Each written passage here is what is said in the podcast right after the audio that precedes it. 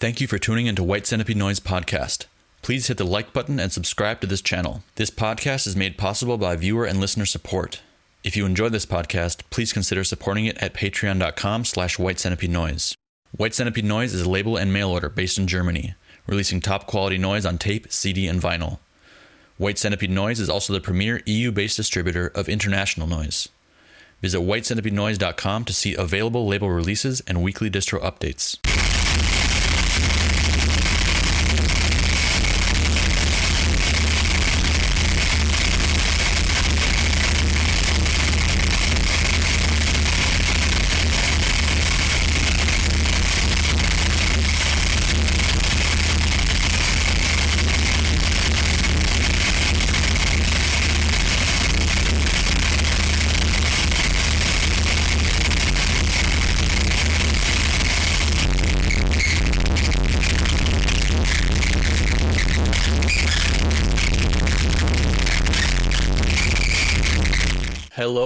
welcome to White Centipede Noise Podcast. My name is Oscar Brummel. Today, my guest is a very unique and singular harsh noise artist and a pioneer of noise podcasting. Please welcome Roman Leyva. Hey, how's it going, Oscar? Good morning. I'm not good at compliments. No, it's. I mean, those aren't even compliments; those are facts. So, um, well, thank you. I uh, I appreciate you being with me this morning. And um, yeah, welcome. Um, starting off with your uh, noise projects, you have, to my understanding, two primary projects, being one, Yeah. one being Slit Throats, and one being Plague Mother. I don't know if you uh, consider one more of a side project than the other, but um, either way, those are the those are the two that I uh, am most aware of and, and, and, and strongly associate with you. Can you can you tell me the primary differences between those two, like sonically, ideologically, um, what Sure. what those are both all about, essentially? Sure. Um, I usually tell people that Plague Mother is me in a bad mood and Slit Throats is me in a good mood. Um, Plague Mother is just. Um, Plague Mother has more of a personal, like, uh, context, like personal emotional context. And so uh, that's sort of reflected in the sound. You know, it's got a little bit more. Um, dynamic to it. It can be a little like there's parts that aren't so harsh noise. like- There's like Right. moody atmospheric stuff or whatever you want to call it. And then Slit Throats is just me having fun. I mean, it's it's funny because a lot of people assume I just named it after a total slitting of throats, Yeah. which isn't like it wasn't a total accident, but I actually was referring to a, a quote about.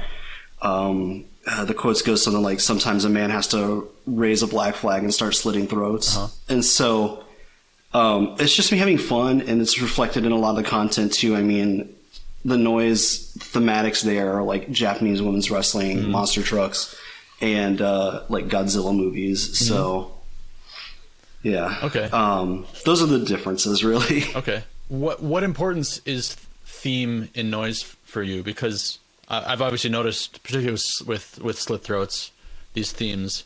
How what role does that play in your artistic process or your your creative process? for for slit throats, it's it's pretty much everything there. Um, you know, I don't make any uh, like I got I, I, don't, I don't I'm not hiding anything there. It's not me trying to reinvent the wheel with slit throats. It's just me having fun with harsh noise.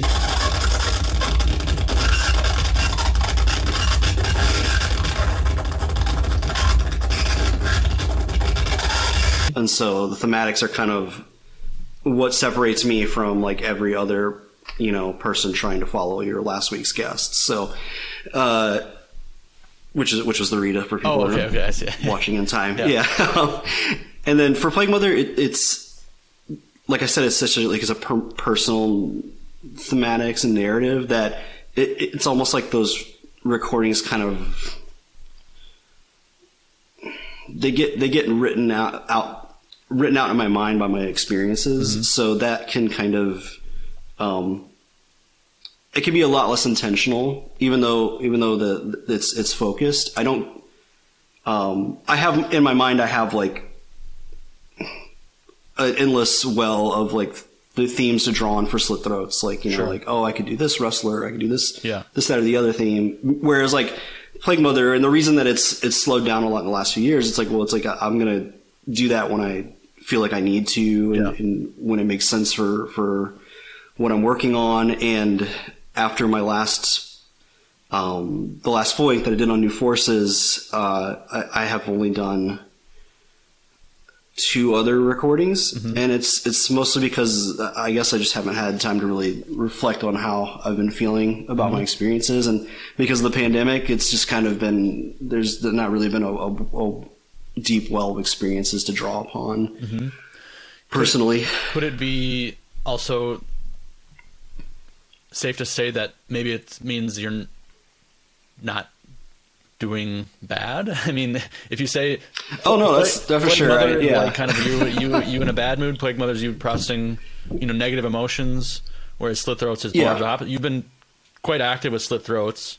Um, Yeah. I mean, if Plague Mother isn't really exi- needing to exist, is that a reflection on your emotional state? I think that's pretty fair to say. I mean, if you looked at the timeline of releases for Plague Mother, it drops off pretty significantly once I started uh, regularly attending therapy. So Okay. I would think that, yeah, I mean, I, I'm feeling better, so I don't, I don't necessarily, um, you know, need to process those emotions as often or in, in the same manner. You know, I don't necessarily, um, I don't feel tied as an artist to my own uh, you know experiences. I can I can separate the two. There can be what happened in my life and what I'm doing here. Mm-hmm. Cool. Um, with Plague Mother, there's something I've been a, a, a concept I've been kind of trying to tackle, like not really directly, but something that I'm interested in is this idea of emotional content in noise and its connection to like pure noise in the spectral sense, like crunching, I would say. Um, And my, I guess my question is, um, a lot of the the material with Plague Mother is very emotional and does give that feeling sonically. And even though you use some things like you know musical interludes or or spoken word, a lot of it I feel still comes from like the parts that are very much what I would call dry noise. Like I don't mean dry as in without reverb, but I mean dry as in like spectral noise. What are some of the nuanced ways that you think emotion can be conveyed with just pure noise or that you work with it and do you think and, and where do you think are the limits where where it's not possible to go further Um. Well, I know just in like my recording process, it, it this is a question that I've been trying to avoid answering in some ways for for a long time because I, I with Plague Mother, uh, body movement like really affects the sound. Um, you know, because because my instruments instruments are are. I mean, it's a contact mic and like you know, or a shaker box or or whatever, something like that, and like you know, um, I, I, it, it, live and, rec- and like recording are a little different too. I, I do a lot of things as recording that I wouldn't want to be seen doing live just because Okay. I'm super self conscious. um, but uh, yeah, it's it's like the sound you can get by holding something really tightly while you're thinking about something that's not necessarily the best feeling. You know, you're. I mean, it's, it's like you know when you're upset, your body starts to shake. You mm-hmm. you get like a twitch or something, and if you find a way to to to to hold your your contact mic or whatever the right way, then you're going to get that kind of that intensity or whatever mm-hmm. that, that that transference mm-hmm. there. And um, for Plague Mother, a lot of that, what I would say is like that's how I capture that moment or whatever. Um, and then for me too, it's also like um, it's it's a lot is, is, is in how you present the, tr- the the the tracks or the or the release itself. You know, I, I the titles are all very intentional. Sure. They're meant to paint a picture. Sure. It's meant to. It, it, the narrative sh- for Plague Mother is usually um, not so specific that like someone can't find whatever they want in it Right. or, or find something in it Right. and apply it to themselves. But you know, I mean, I, I it's not like a it's not like you can't listen to Plague Mother without knowing me and, and not get anything from it. Right. You can, but Yeah. you know, it if you know me and you kind of understand, you know, my general outlook or whatever, I think it makes a little bit more sense. And, um, I, I, I think that I think that yeah, I think it's I think a lot of that con that that what you're what you're referring to relies kind of heavily on the context in which the sound's presented in, mm-hmm. and with just like pure harsh noise with like slit throats, like I could just put slit throats in big bold letters on a black background and shove the tape in there without differentiating which side is A or B. Sure. And you're gonna you're either gonna like it or you're gonna hate it, and there's not really like Yeah. what else am I gonna do? Right. You know, I, it's it's I, the fun for me in that is like being like, oh, so like you know, like with the monster truck release, like oh, I took all these VHS tapes from like you know my childhood that I you know re, you know went went around looking for, and I just started using those sources for the for the for that. You know, that's like fun for me. But like Mm-hmm. Right. if I took all it away and I just handed you a tape with no information, it's still just it's just straight up harsh noise, Yeah. and you're gonna you're gonna take it how you're gonna take Yeah. it. So when you when you record for Plague Mother, are you in these during these sessions tapping into these emotions and feelings and using your body as a you know a conduit for them? That's yeah, that's a very well worded way to say it instead of Okay. just me rambling. Yeah. No, no, no. I mean, I, I I'm curious about that too because I think there are some people who have I've heard them describe their recording process even for very emotional or intense uh, pieces. The recording process itself can be quite, you know, cold and and, and calculated. Whereas you know, for others, it's the other way around. I mean, I, I don't know. I'm, that's that's something that's very very interesting to me. I guess to hear that that you're really putting yourself in these states Yeah, and and, and it can when be you're when you're when you're working on this uh, in the in the in the live recording phase at least you know yeah, yeah. It's and it, it can be exhausting for me. Yeah, because I don't want to, you know, especially now. Again, that's again why you see one project taking over more than the other. Is I don't want to be feeling that way, and I don't want to be exhausted all the time from it. yeah And um, I think too, in a way, as I've gotten older and, and I've spent more time in the in the noise scene, the noise community, and I've developed these friendships with people that used to just be peers. I'm I have more fun. I'm I'm Yeah. I'm happier to be there. It's not just uh, you know the connections are deeper. So it's like well, you know I don't want to go to a show and play a show with three of my best friends and feel shitty. Yeah. So, yeah. Um, and, and, and, you know, I'm sure like Stefan, um, could attest to, you know, like what it's like to be in a car with me after a Plague Mother show. It's, you know, I'm just kind of in a, I'm quiet. I'm not fun to be around. Yeah. So, you know, that's another reason why, you know, Slit Throats kind of took over more is because it's like, I like being, you know, when I'm with my friends, I don't want to necessarily feel bad. And, and like, I appreciate that they value those performances. And when they, you know, when they ask for them, I'll, I'll, I'll do them. But if it was up to me, I don't even know if I would do Plague Mother live because, or at least anymore, just because Yeah. I don't feel, I feel better. I feel, I feel like I don't need to, to express that live anymore. Well that's uh that's honest and that's a good i mean good development. Maybe not for art but for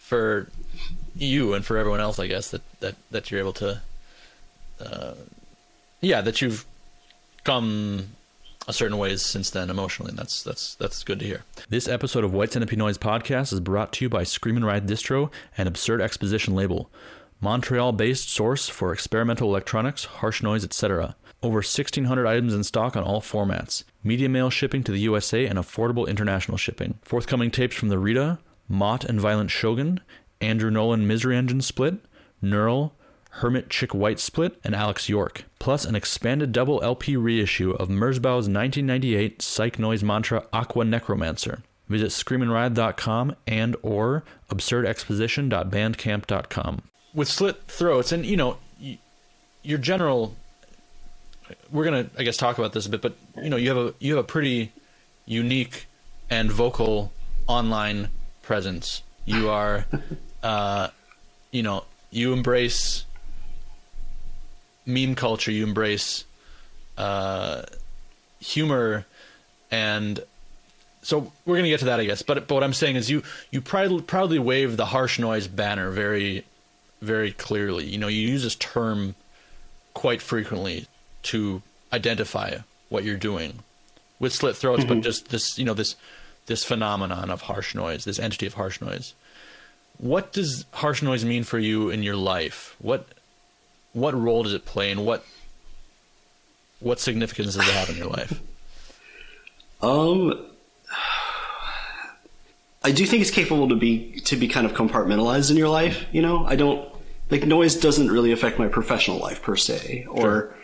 uh, you know, I have friends that all we talk about are you know the things that I make noise about later, but you know we don't talk about noise, and, and I have nothing. You know, they don't have anything to do with it, and I'm not trying to to bring them into it, and they're not trying to come into it, but um, you know, aside from those compartmentalized times, you know, I mean, I work from home, um, and I'm listening to noise pretty much from, you know, with breaks from, of, of other of other music that I listen to, like you know, pretty much all day, and um, pretty avid collector and seeker of noise, and so, you know, I constantly receiving and sending packages. My postal lady and I hate each other, and um,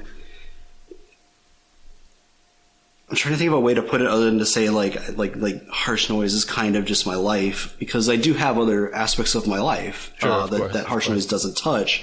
But if you were talking about me by myself in my free time, what am I choosing to do? It's like I'm listening to noise, in particular yeah. harsh noise. Yeah. And I'm if I'm not doing that, I'm recording harsh noise yeah. or you know, I would say reading about it, but people don't make enough zines for me to read about it all the time. So yeah. I wish I was reading more, and I think more people should be doing zines. Yeah. Listening to listening to you know like to to your podcast or Noise Extra. Mm-hmm. You know, there's just it, it, consuming noise related media in yeah. some way, shape, or form, pretty much at most junctures of my free time. Um, and and when I'm not doing that, I'm doing those other things, like I said, that either are compartmentalized or that's sort of like you know like like with a good example would be like with wrestling. I mean, yeah. a lot of times if I'm watching something that has commentary that I don't care about, which is most American wrestling, I'm just mm-hmm. muting it and putting noise on, and I'm just yeah. watching, you know, big meaty men bump their meats while like, you know, while like I'm yeah. listening to you know whatever. Um, yeah, yeah, I was gonna ask that actually if that's what you do because that seems like a good combination to me. Yeah, yeah. I, I tend not to do it with Japanese stuff because the Japanese announcers are so emotional and they really are, even if you don't understand the language, which, I, which sadly I don't for the most yeah. part, uh, it, it's like a soundtrack and they, yeah. they have like crescendos and, yeah. and, and, stuff. Whereas like American wrestling commentary is usually just really insipid and awful and, and, uh, being able anyway. to understand it probably has something to do with that. I mean, I guess it's maybe a it's maybe a benefit. I'm sure you can't some... understand the Japanese language because then you're able to appreciate it acoustically without the without the content. I don't know if it's necessarily, but I mean that that hasn't maybe a different. Uh, yeah, like you said, it's a soundtrack. Yeah, yeah, yeah, and it, yeah, I, have had a few friends of mine and I've wondered, like, it's like are they are, are, there like Japanese wrestling fans over there that are just saying the exact same thing, but they're just like, oh, I just mute the Japanese guy and I put the English guy on, and he's saying shit that I don't understand, but whatever. Sounds cool. Uh, yeah, yeah, sounds cool.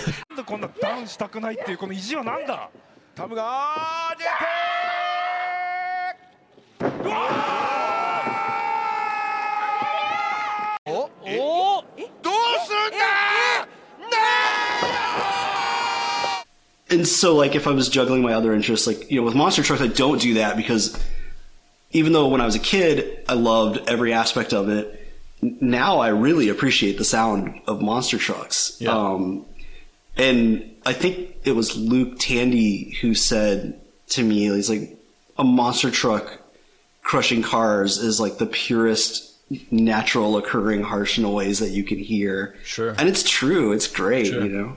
Yeah, yeah. I mean, I think that's uh that's that is true, and that's a you know there are parallels to that also, and you know like Sam McKinlay's deep interest in in the NHRA Yeah, uh, yeah. racing and, the, and this motor motor sound. I think that's that's very true. I don't know if you I don't know if you uh, saw it, but you know he described going to these NHRA events where people are literally gathering around these these these engines being tuned and like rocking out to the harsh sound. Yeah. And I just like it, within th- three minutes to to find like a video example after you know I wanted to have a video example in in, in the podcast so that I just like search on, search on YouTube like NHRA like pits or whatever and the first video I saw was literally you could have replaced like you could have thought that's a harsh noise audience. You have people Yeah, literally yeah. just like this. You have a guy in a gas like one guy was wearing a gas mask. Like Yeah. the full on like like pervy and gas mask. They were like doing this and just Yeah. freaking out to this sound and obviously have no idea or interest in, you know, this kind of subculture of you know, special guys who do this as a as an art form, but they were still fully, you know, r- raging to it. And I, you know, I, I- guess when he explained that to me, I thought he was maybe exaggerating a little bit. Like I thought, you know, is it really like that? But I mean, it seemed like it's really, really. That is the draw for a lot of people who who are into that, and I suppose also with monster trucks. I mean, just that experience of of the loud, overwhelming sound and and you know the crushing the sound must be a huge reason that's had such a popular it has such a devoted fan base because you know it's a very Yeah. visceral it's a very visceral experience Exactly. Yeah. Yeah. It, it, it's um, it's always fun if you, when you go to a, a live monster truck thing for the, to see the reaction of the crowd when the engines turn on. You know, um, the trucks have been standing in front of them for however long before the show, but it's that moment when they crank the engines that everyone comes alive and yeah you know, I, and, and that's that's not they're doing that on purpose. I mean, that is exactly what they want to do. They want you to they want you to get excited in that moment. Um, yeah yeah, I, cool. I saw years ago on YouTube. Um, Sam has a performance where he used a, a motocross bike inside an art gallery, Mm-hmm. and I just think that's like that's probably one of my favorite videos ever saw. And I wish I could have seen that performance because it's Yeah. such a great like idea and execution yeah and I've uh, I've thought about like trying to reach out to a couple of the smaller independent monster truck owners that that I'm aware of and be like, look, do you think we could? But that would also like require a whole other conversation about what noise is and like I don't I Oh, just don't know if I want to alienate these. idea. Yeah, these are some of the like. So, so when I was doing the Bigfoot stuff, I I did end up emailing them and I was like, look, do you have um, you have a bunch of footage on YouTube, but it almost a lot of it has like a soundtrack behind it that you've Yeah. put. And I was asking, I was like, do you have any without the soundtrack? And Yeah. and they like sort of answered, sort of didn't answer. Um, and I, I think maybe if I had just not even put anything about what I was trying to do, and I just asked them for the, the Sure. raw sound or whatever, they might have been more receptive. But I think it was because I was like, I'm an experimental artist, and and, and like the whole time I'm writing this email, I'm like, if the if the slit throats character saw me trying to write this email, it would roast me so fucking hard because I'm in here just being like, I'm an experimental artist and I synthesize these sounds, and I'm just like. Yeah. I can't just tell them I put a microphone to it and I slam a bunch of like distortion pedals and EQs and like it's gonna sound exactly the way it sounds without all that stuff, but you know, yeah. Cool. That's that. I think that's a great idea, though. I think that's stuff like that should be further explored and experimented. I think there's many, many, many realms like that that are untapped. So I, Yeah. I, I think it's awesome.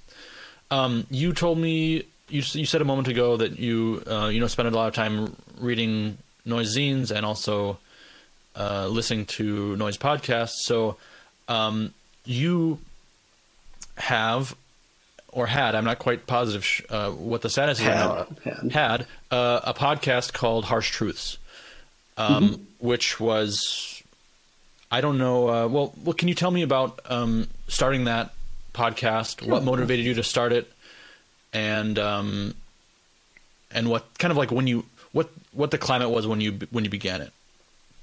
Sure, absolutely. So, um, I as a big wrestling fan, a big part of wrestling fan culture nowadays is podcasts.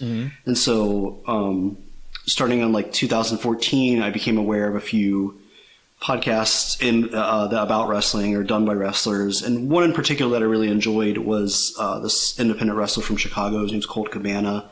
He had a podcast called The Art of Pro Wrestling, and he would just interview other independent pro wrestlers and you know they would talk about wrestling and why they became wrestling how they how they you know got into it and all that but it was really just a, a wide ranging interview about this, mm-hmm. this person's life because these mm-hmm. people have really fascinating lives because they it's a different French culture but it's a French culture nonetheless. And so um, you know what as I listened more and more I, I learned that he got his idea because he was a really big fan of the Marc Maron podcast mm-hmm. Um, so he kind of was like, I like this podcast. Why don't I just do this with wrestling? And so, of course, you know, if it isn't obvious, like a lot of things I get really into, I start looking for ways to filter it into noise. I was like, well, why don't I just, I love this podcast. Why don't I do this for the thing I like? And, Yeah. you know, I thought about how a lot of times, you know, I'll meet someone at a show and we'll have like an interesting conversation. It lasts like 10 minutes and then the next person's playing and then it's like that conversation's gone, you know. Right. Um, or I'll meet, you know, I'll meet, I'll talk to someone early on in the night and they're sober and it's like this Yeah. great conversation and then it just falls apart as the party goes. But, um, you know, there's some of those people that just, they, they don't have, you know, some people you don't have access to on a sh- at a show to really get into like Yeah. what what got you here or what's what do you you know anything like that. So I wanted to to do that with noise, and so this was 2015 is when I started doing the interviews because that was when I was living in Milwaukee and the Noise Fest was coming up, and so it was just an easy way to be like. Uh, at the time, I lived um, I lived like three houses down, or like houses, three three places down from the Borg Ward. Oh, so it was cool. really easy for me to be like, "Hey, do you want to use a clean restroom and you Wow. sit in some air conditioning while I ask you some questions?" um, so, you know, I did a few of those interviews that weekend, and then um, I sat on them for like over a year, just because I got busy with my my personal life. I just didn't have any time to like sit down and devote more resources to it, and I was Yeah. I started off so primitively. I mean, like I wish I still had the pictures, but I didn't have any mic stands, so I just was stacking pedals up and then like kind of like electrical taping. I mean, it would have been a great gimmick for like a video podcast had I done like a video podcast, but but yeah, I didn't have like mic stands. I didn't have equipment. And Jay from Milwaukee, who did Blessed Sacrifice, he was. He basically he was like, "What are you doing? I you need help. Let me help Yeah. you." And then like proceeded to you know, more or less become the producer of the podcast. I mean, he, Oh, he- cool. Okay. Yeah. all the technical stuff was him. I did like the raw edits, and then he went through and like cleaned up the audio and everything. Um, so I- the first episode actually came out, I think, at the end of 2016 Okay. and then and then that's when I moved to Buffalo, and I think there was like a few months where I just I just was busy dealing with moving, and then I kind of was doing consistent episodes for a while, and then fell off again, and then did it again. It just it was a lot of fits and starts, and that's why it's it spans a, a breadth of like five years, whereas really like if you just condensed it down to episodes, it's like if you listen to one a month, I think you get through the whole thing in like a year and a half. Um, and then the pandemic happened, Right. and um, I, uh, I I I really admire you because you're able to do this via video call and like you have a good connection with your guests. But I, I tried that a few times, and I just couldn't do it.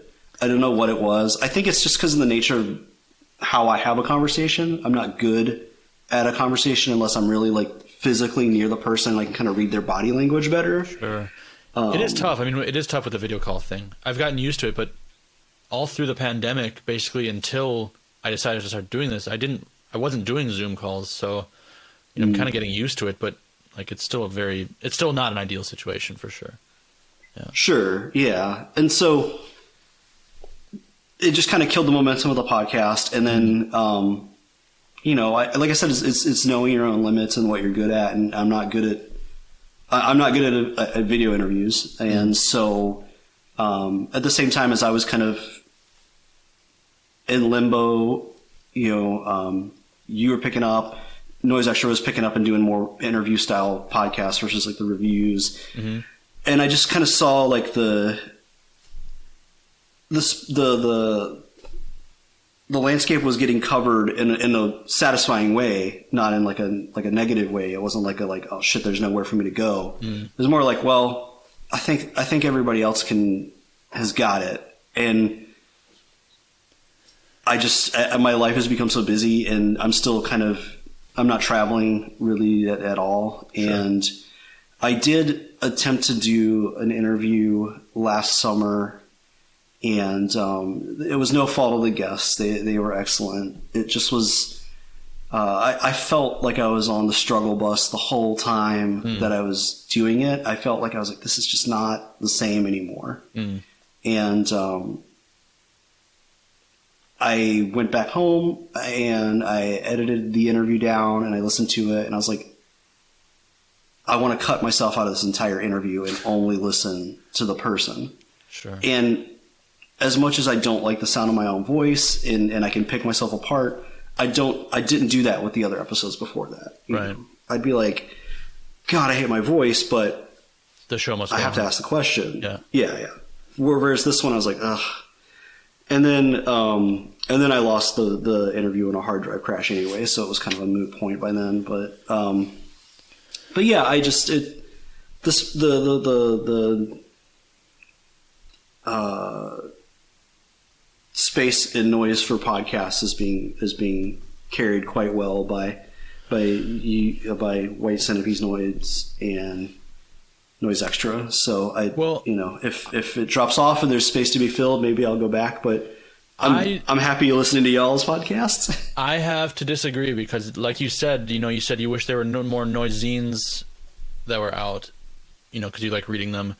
I, you know, I, I think if you have personal reasons for not wanting to do it at any time. You know, I think I don't think anyone should force it. I mean, there's I think it's perfectly fine to just take breaks or do things at your own pace or how how they make sense to you. But at the same time, I think there's plenty plenty of room for for your noise podcast and in general for more noise noise podcasts because I think, like you said, it's it's such a rare thing that even within the noise scene, we're able to have meaningful or deep conversations about what we do about the ideas about anything really because it's oftentimes you know email conversations you know texting on instagram uh, or, yeah. or you know short short conversations at shows so i mean i i, I just think that there's plenty of room for various because everyone does does it differently and everyone has their own voice everyone has their own interests that they, you know things that they ask about approaches so i would just i mean do do you do what you you know what what fits for your life. But I think I think definitely uh, your podcast is missed, and it would be welcome to be reactivated at some point. And I think, uh, yeah, I think people listening, if they're not aware, um, they should definitely check it out. You've got about 22, 24 episodes, something like that. Something like that, yeah. And they're, yeah, great. A lot of guests that I've not a lot, but a few guests that I've talked to, you know, in a totally different context. So I mean, I think every, everyone, it's so you know, everyone does things in their own personal way, and particularly you, you know, you're very you're very personal in, in your approach to to your music and your everything. So I think I don't know. I think it's I don't think you should feel that there's no room for you. That's all I'm saying. Because I think there's plenty, plenty of room, and oh. there's noise is so underserved. I think in terms of you know media. I mean, yeah. zines are so valuable I, that people freak out. You know, when the when the one zine, you know, you can count on your fingers how many good ones there are, and people freak yeah. out when they come out every two years because it's like, oh, finally, right. I can read like yeah.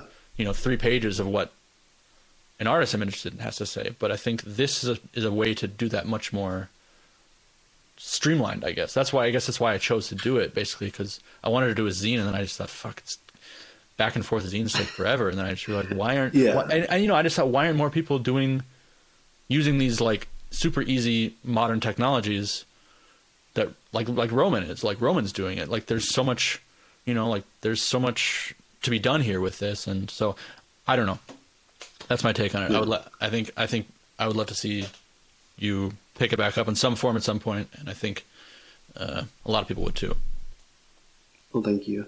I, I do I do find it interesting. Communication has changed so much, even in my even in the last ten years, with how we communicate with each other. You're saying like you know like I mean everybody.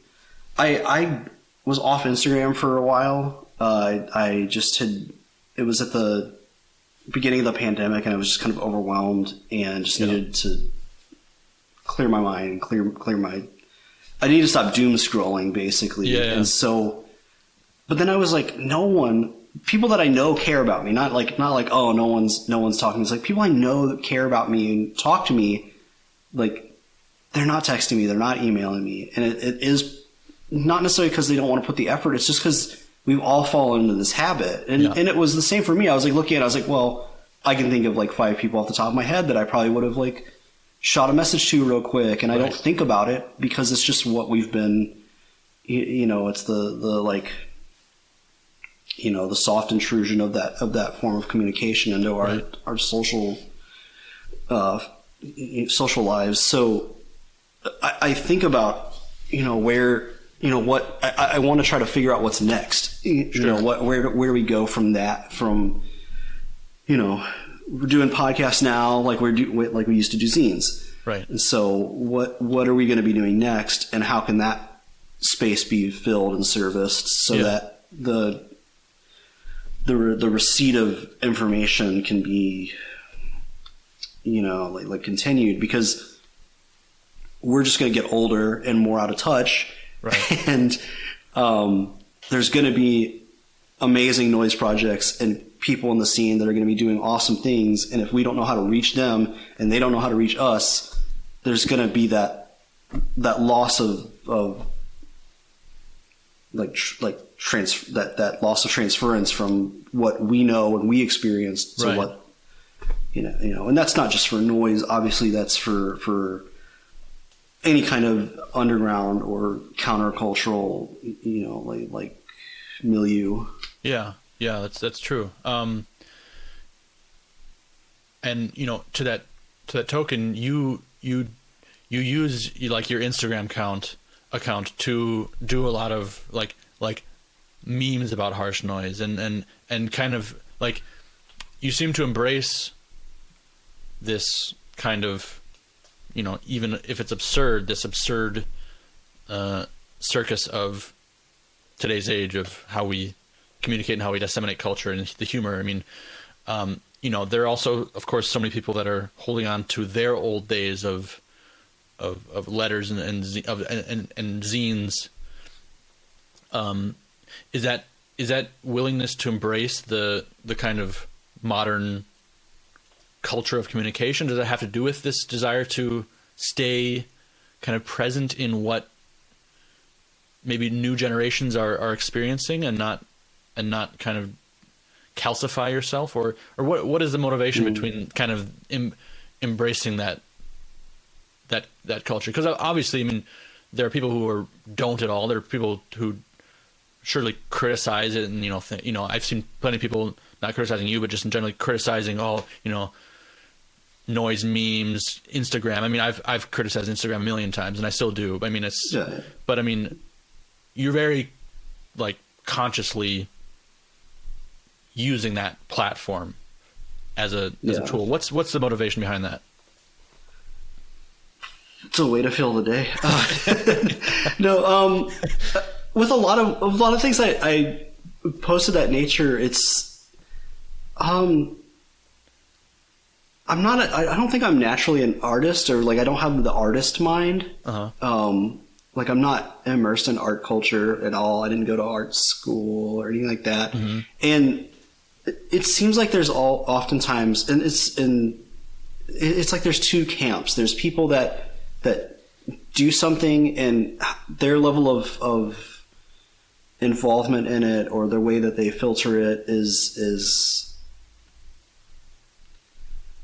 Trying to think of a pleasant way to put it, likable. Uh, And then there's people that just take it way too serious, way too serious. And um, there's nothing wrong with taking something serious, but it's when you it's when you take something serious to the detriment of others that I just I just like to like take I like to poke fun at things. 'Cause Yeah. it's, it's all to me it is all it's it's so absurd. Like we're how how am I cooler for my like broken radio sounds than like anybody else is cooler for their broken radio sounds? It's it's not it's it's I mean so much about noise is is kind of almost like luck of the draw. It's like you you know, for me it's like I I started doing noise in Cleveland and that meant like having access to Wyatt and Yeah. at the time like Steve Makita and like all these people that had or, or like Dillaway and Yeah. having access to these people that a were able were willing to like open up and give me like you know like guidance and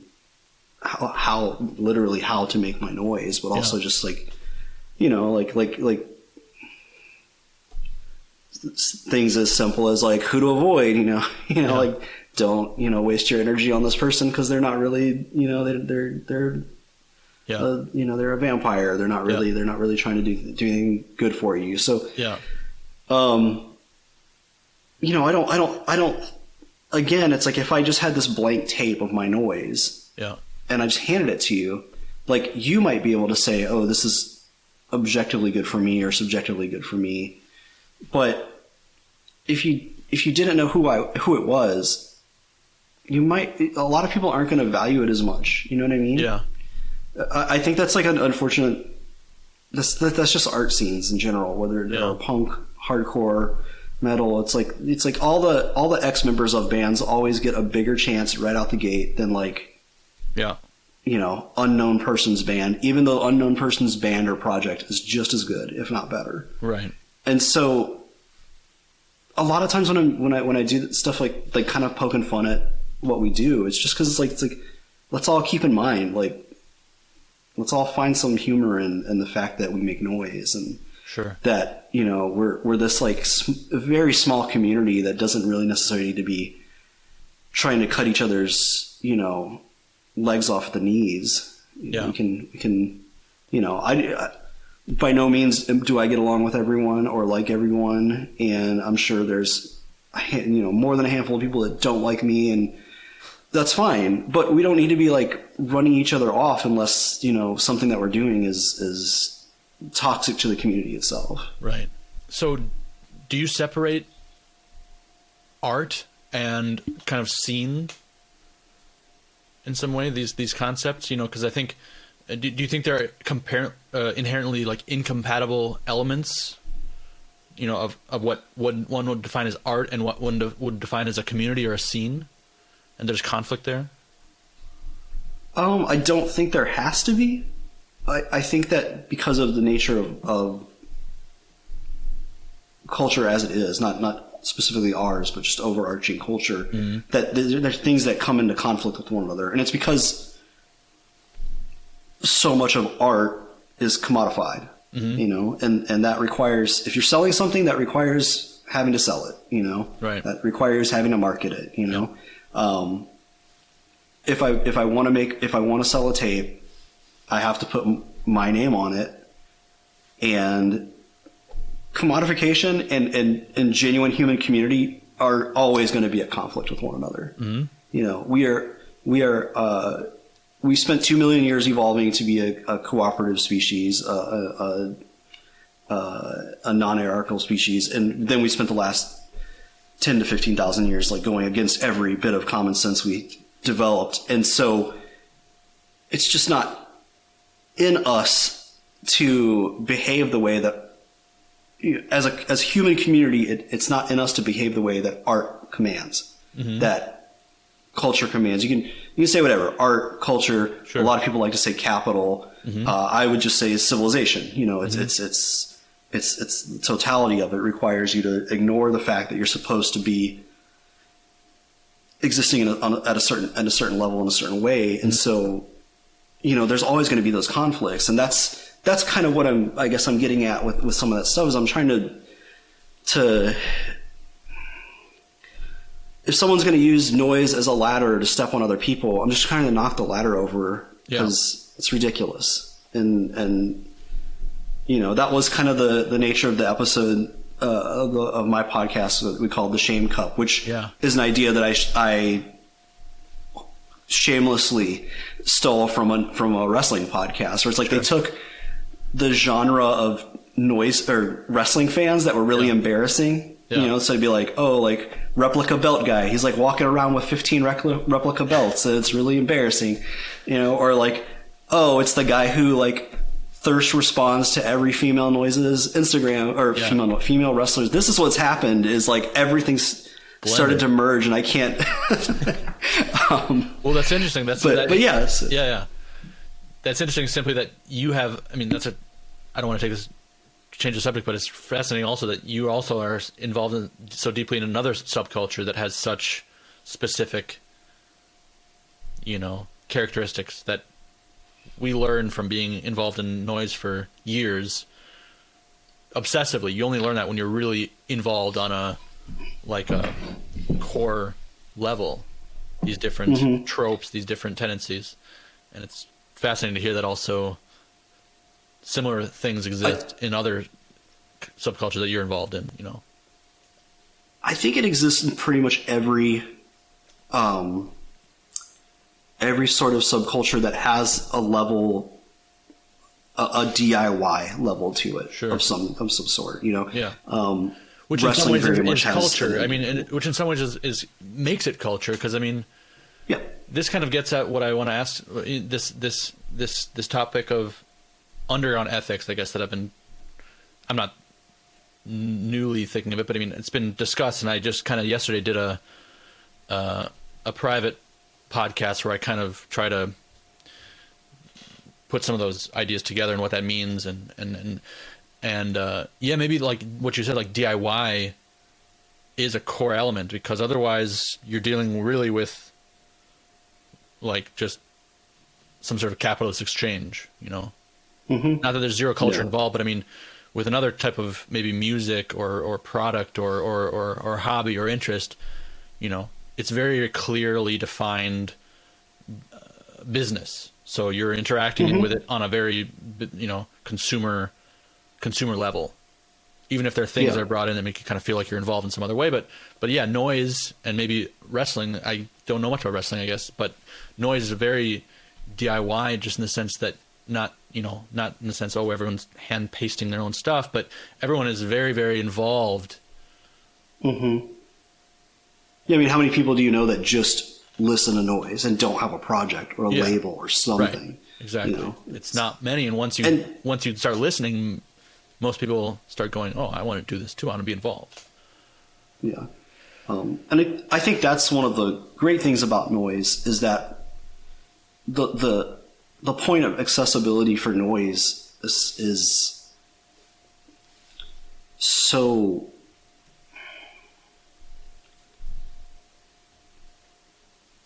noise is such a wide frame of reference that to get in the door is I mean you I, I was about to say like it's so easy all you got to do is get a contact mic and a distortion pedal it's like no you don't Yeah. you could i mean you could use your computer you could Yeah. use a tape player you bought at the thrift store you could drag a sheet of metal across the sidewalk you know Yeah. like it, it, it, and so like it really is a kind of a rare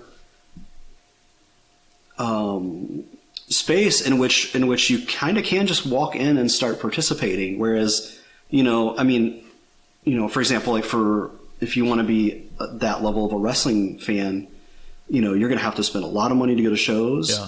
Um, you know, or if you want to get into actual being a wrestler, you have to you have to have a certain you know, like you have to be healthy in some in some way, shape, or form, and then you have to find a wrestling school, and then you have to train for years. Yeah, tons of equipment. Um, and and so so it's great that that with with noise you can access it so easily. yeah. Um, it's a double edged sword though because then it's like well if it's easy to get in, it's easy for people with ill intent to get in, right. and so you get you know you get the people that take advantage of people. You know it's it's easy to waltz in and be like. Oh, I'm X, Y, and Z, and this is I'm I'm now and i'm you know and and an unassailable uh, monument of the scene, and so like, how dare anyone here, regardless of how long they've been here, uh, you know, you know, criticize me for what I'm doing, Yeah. because I'm just as much a part of this as you are. And it's like, well, maybe that's true, but maybe there should be some sort of, um,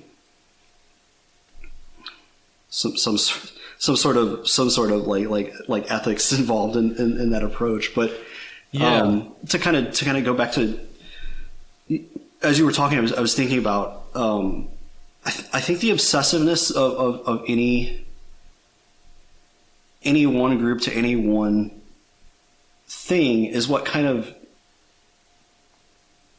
whittles it down further and further into, from you know there's a difference from like let's say like my brother likes horror movies he goes and sees the saw movies and it's probably been like 15 years since the saw movie comes out so now everyone knows how often i talk to my brother but like um he doesn't give a single fuck about a giallo movie. I couldn't like I couldn't tell him like I couldn't be like, oh man, go back and watch, you know, Yeah.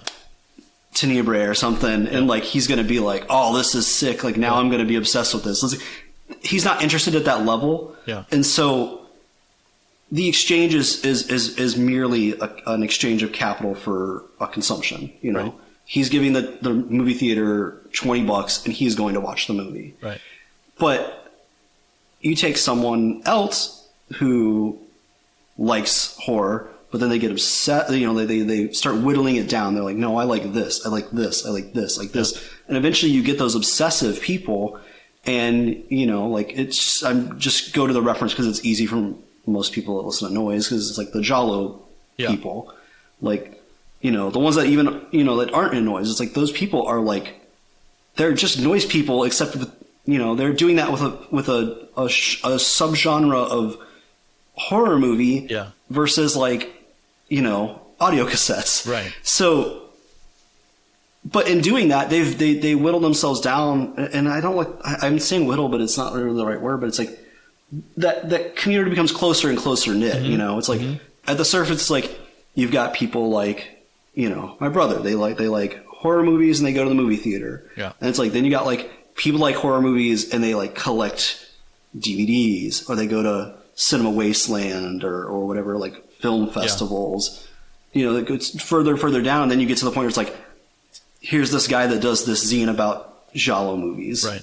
And it's like that guy and his friends, or, or you know, like it's probably a guy if it's horror movies, whatever. um, like those people are very tight knit, and they're going to support each other outside of just their interests, and they're going to do things for the benefit of their community. Their community, Yeah.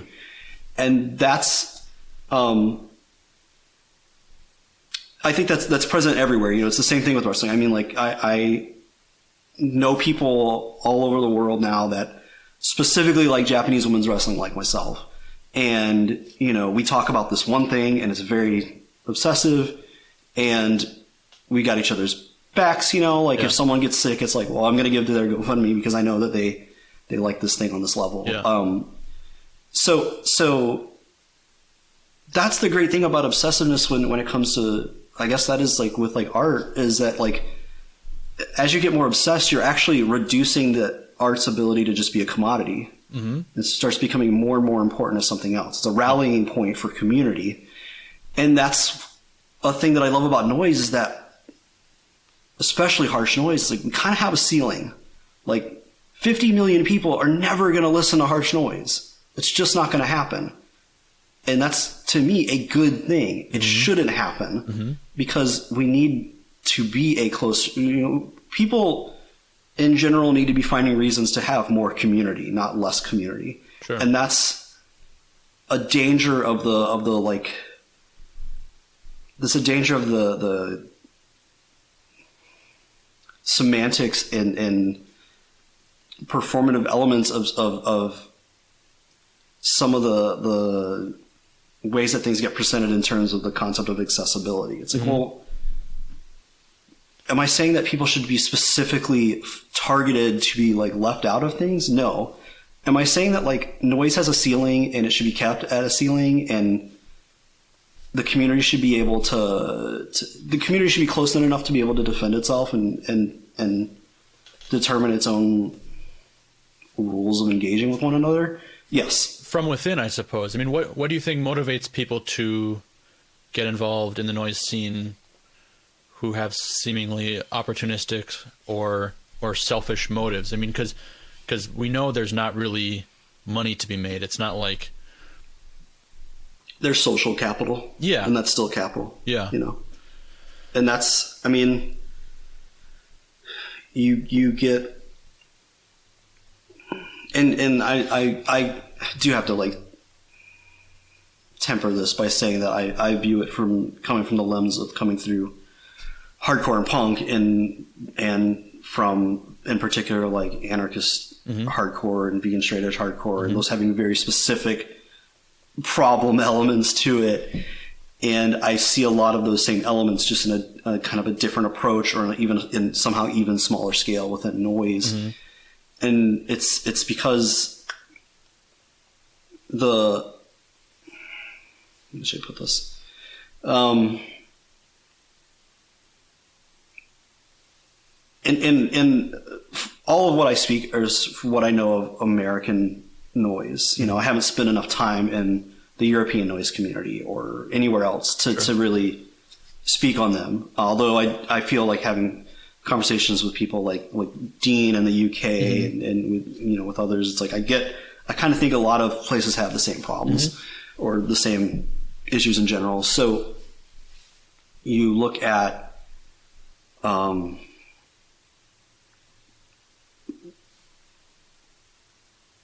noise, the noise scene for the most part is in some way, shape, or form like kind of connected to, um, if if not directly, it, it definitely like the the approach of like punk and, and DIY, you know, punk music. So you get people that already aren't gonna work on the outside of society, like. Um, I'm not going to necessarily go as I am into an art gallery and walk out having sold all my noise tapes. Yeah. There's people that can because they can under, they understand how to navigate that world, but I don't understand how to navigate that world, or I don't have the charisma to na- navigate that world. And I think that predatory people see punk and and hardcore noise and, and these kind of smaller uh, worlds like that is, is like it's easy to get in because you don't have to be charismatic. Mm-hmm. You, you know you can be kind of completely uncharismatic and still access and still make the right moves to gain the right amount of credibility Right. to then you know um, I mean it's it's there's a specific thing that that that uses the term, but it's like it's kind of like a confidence game where it's like you know, oh, like I'm just like you because I visually check out, you know, Right. like oh, you've got tattoos, I got tattoos, Right. like oh, you got a stupid haircut, I got a stupid haircut, like we, it's like Yeah. we can trust each other, Yeah. and then from there it's like all right, well then they slowly start to slowly or quickly depending on how they're received start to move in on the other parts where it's like oh well you know and and a lot of times because there is no money to be made it is social capital or personal capital it's it's you know they start using people and taking advantage of people in, whatever way shape or form that that manifests but Yeah. Why is the noise scene slow to publicly criticize or call out people involved who, you know, act in a predatory way or in a opportunistic, inauthentic, or dishonest way? In terms of their business practices, I hmm. mean, I'm not talking about maybe what some might have a problem with people's artistic content or, or, or ideals or, or, or or politics, but I'm talking about you know just the interpersonal community elements of how we interact, Yeah. you know, in a business sense with each other. Yeah, yeah, and that's that's what concerns me the most too. It's like we can all pick our arguments about like content, you know, like art, artistic content or whatever, or like or politics too. And and I do think there's like certain there can be certain limits to that as well, but that doesn't concern me nearly as much as like it like like the personal interactions, the personal exchange, the way Yeah, the way someone interacts with the community. And I think that a big factor is, in particular for noise, is that there's just so few of us, you know, Right. um, that we're afraid of alienating ourselves in doing so. yeah, Perhaps because there's not a strong history or enough examples of people being supported through you, you know it's it's usually like so and so has a problem with so and so and they both disappear over time you know Sure. one one one might went out for a while but then the, they're gone too. So I, I think i think the that that kind of people are afraid of rejection in general. We all are. And i think that you know people are afraid to speak out if they see something happening that they don't like because they don't want to deal with the negative consequences of that. Um, Sure. I think in in a bigger picture sense, just beyond noise, I think unfortunately the way certain things have be, been framed over time, and this isn't a recent development. This is this has been I don't know, it's the '80s.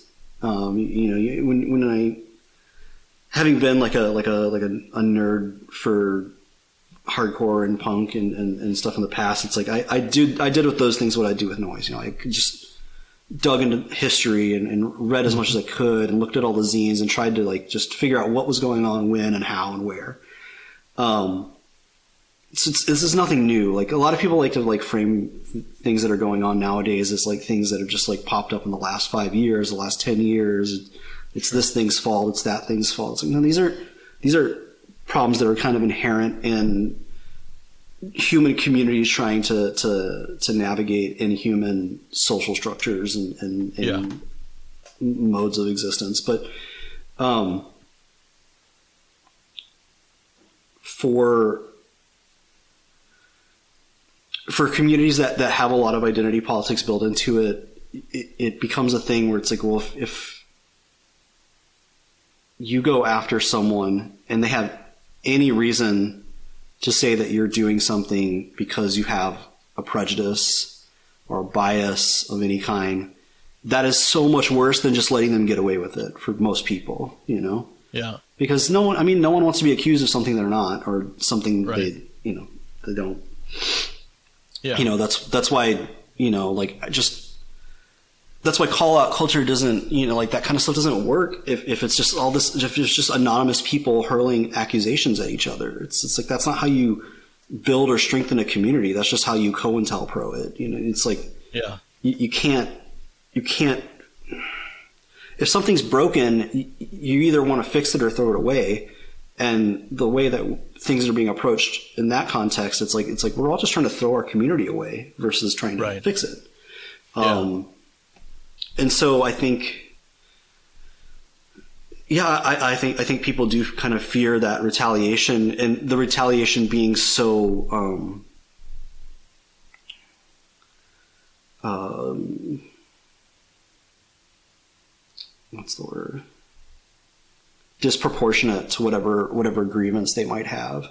Yeah, but I mean, okay, don't but don't you think on some level that the noise scene is somewhat more immune or at least bolstered against that kind of you know I don't want to use the word cancel culture, but I mean like you know like don't you feel like maybe in the noise scene that's being being totally rejected because someone has accused you of being prejudiced when it totally obviously isn't true. Don't you feel like in that in, in the noise scene at least that doesn't really work as well, you know? Yeah, I mean, I, I don't disagree with that. I, but I think that because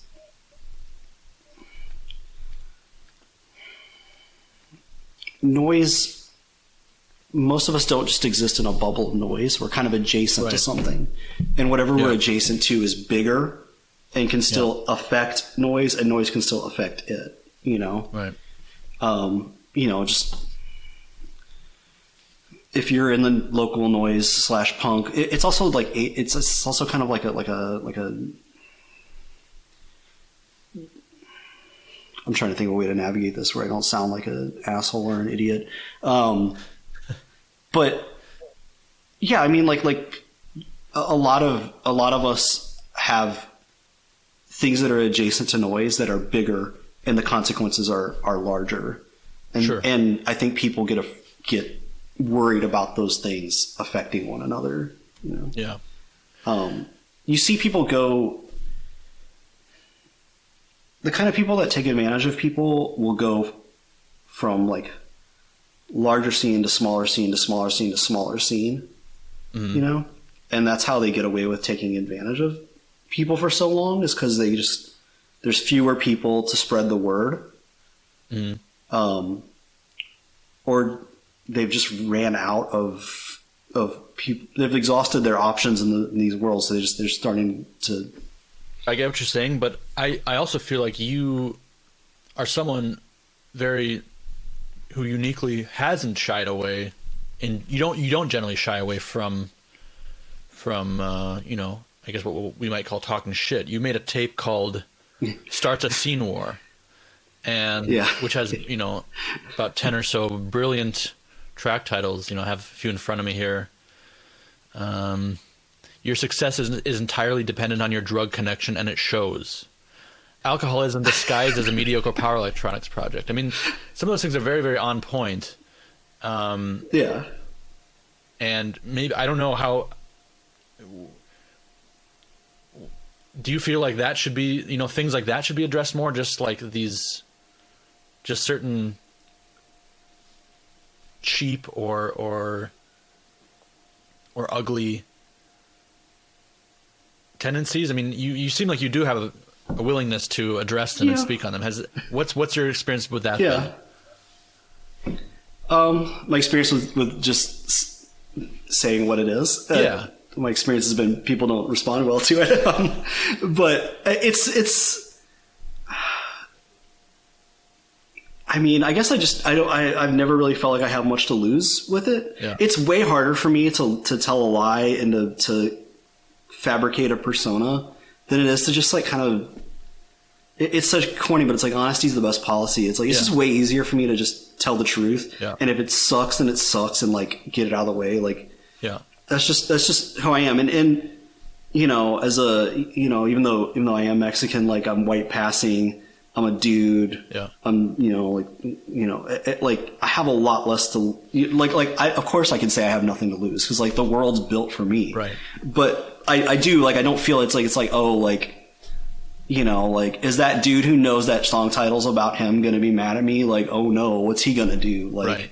get on the internet and like say some mean things about me, like get in line. Like um Do you? I mean, have you And- gotten beyond that tape, or do you have you gotten into like direct confrontations with people about these kind of things? um not too many like direct ones because I mean Or have people called you out? Have People have people, people- come to you and say, you know what, you know, like you're talking about, think you're think you're trying to diss me, like fuck you. Does anyone ever come to you? Because I think that's another element. It. I think Um, that I think I get the sense that people just like when when shit starts flying, most people are just like, like they just try to kind of just mo- for the most part, Fully yeah, dodge like it. a, like yeah, for the most part, yeah. There's been a couple people. I just I always remember this one this one dude on the internet on Instagram responded to something I said or did. I can't remember what it was now, but they were just like, "Oh yeah, like uh, what you know, whatever. You're just a you're just a derivative of the Rita." And I just was like, "Are you trying to insult me or compliment me?" Because like, thank you and fuck you, like. Thanks. Like, I, you're not hurting my feelings by saying that. Could you say that more to more people so that like they'll listen to my shit? but um, yeah, most people. I mean, most people just duck out and don't say anything. You know, even if they know you're talking about them specifically, they won't. Um, and no, like, I'm, I don't think I've ever had a face to face confrontation about anything with anyone. At least a noise. You know, Yeah. like, it's it's a lot of hey mans and you know no eye contact or like right. You know, being on the other side of the room when you're doing something stupid, you know, like it's it's Right. that's it, that's what it is. But you know, again, like with that tape, it's just like I'm just trying to like bring people back to the ground. Yeah. Like just ground yourself. Like Yeah. to, like you know, yeah, like no one would listen to your shit if you weren't selling everyone coke. Like like that's like do better with your shit, I guess. Yeah. You know, Yeah, or yeah. like or like it, it- it's not even necessarily. Sometimes it's not even so much about whoever or whatever I'm I'm like annoyed or pissed off or cracking jokes about. It's like it's about all of us just kind of letting it happen and not and not being like this is a thing. Yeah. You know. So so what are what are some things that that really bother you about noise scene politics?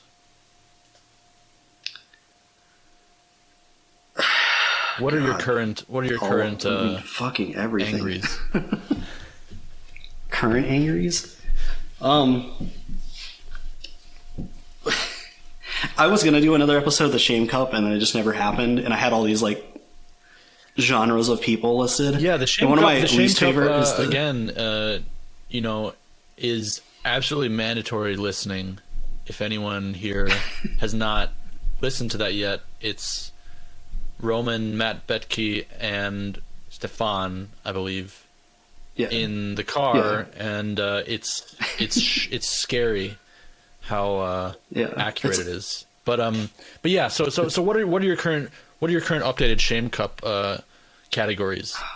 the one that I the one that I really like to pick on is what I call power electronics failed anthropologists, because there's like this, and it's it's it's not just noise, and it's not just uh, a specific kind of people, but there's just like fundamental misunderstandings about uh, human history and prehistory, and like s- like human social behavior, and like the I, I hate like I hate like the whole like you know like like the whole like any any comparison of humans to wolves drives me nuts because it's like we're not in any way shape or form anything like wolves.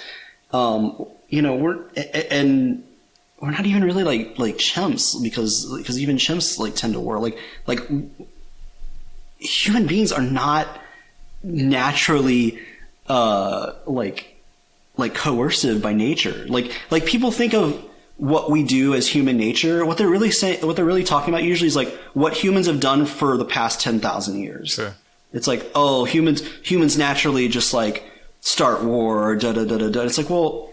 What you call war is not like like have is conflict always ex- going to exist? Yes, of course. Like people are always going to have conflict. People are always going to fight. Yeah.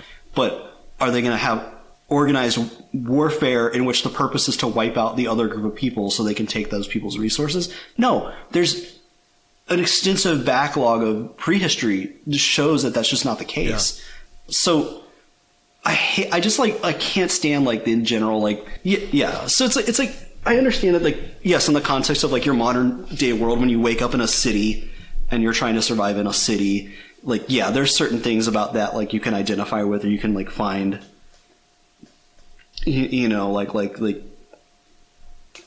meaning in but at the end of the day it's like this is not how human beings work and so it's just like it just comes off goofy to me. Like that shit comes off so goofy. Mm-hmm. Like any of that like that fucking Evola worship. Yeah. Like that's just garbage. Yeah. This is a garbage garbage philosophy that doesn't even like didn't didn't stand on its own two legs like when it was when it was written about, much less nearly a hundred years later. Um so those people um, and and their close cousins, the Amazon Prime skinheads, where it's like, it's like, uh, I mean, like, what? I'm wearing a Fred Perry shirt right now, so I'm gonna roast myself. It's like, it's like, oh, you got like, you got a Fred Perry shirt and some Doc Martens off Amazon, and now you're like, you know, and you used a a, a razor to cut your hair, and now you're like. You're you're fucking storming through the streets shaved for battle. Like, give me a fucking break. You live in like Kansas and you have three friends. Like, you're not like this is not a crew. Like, this is not how this works. It's just you just again. It's like you you had the internet's allowed you to access knowledge about a subculture and then just like copy paste the imagery onto yourself. And, and Yeah. that that that could go for not just like that subgenre of lot of people. I mean, that's a. That's a a lot of lot. and I think that's- yeah. that's pretty accurate for I mean a lot of things today. I mean the just the way the just the way the the superficial elements of anything are presented but so often the the content is just not there. Yeah, and and it's it's difficult too because of the way we've and we've all done it. I mean, I'm I'm guilty as anybody else. Is we, we fall into these patterns of interaction with one another, especially at a point where you know during the pandemic at least it's it's like com- you know like we're mostly just completely isolated from one another. We don't have any, any ability to have like a physical community of any kind or or you know face to face interactions. But you know the more and more things become reduced to oh I'm I'm really into harsh noise. I buy all of I buy all of the Dead Gods tapes and I have you know 16 Rita shirts and you, you know like I, you know, I got a black hoodie. I got some shitty vans. Like, I, I, you know, I can buy a DoD death metal off of eBay. It's like when when you're when that's so much of the identity becomes wrapped up in those kind of like Yeah. economic exchanges. It's like it's it it becomes so again like so easy for someone to access Right. and gain confidence. Yeah. When there's no you know, it's like I have a, you know, you know, I would I trust you know, just you know, like I trust Matt and Justin from Dead Gods more than I trust most people because of my personal interaction with them. Right. The, the the things we've we've experienced with one another inside and outside of noise and and because of those relationships like that, I have a I really strongly value the noise community. Yeah. It's like, well, if I didn't have if I didn't have the tapes and the shirts and and, the, and all that that was the access point to these human beings as a community, I'd be a lot I'd be a very unhappy person. So um, when you, when you when you when you're when the culture becomes more about a checklist of things you can do to identify as someone, you know, it's like again, it's like Amazon Prime skinhead. It's like, oh, got my fucking shirt, got my polo, got my, you know, like Yeah. Bic razors were on sale. They got here in two days. Like I got my my brand new ox bloods. Like I'm stomping through the streets. It's like that's not really what skinhead culture was about when it was when it when it took root.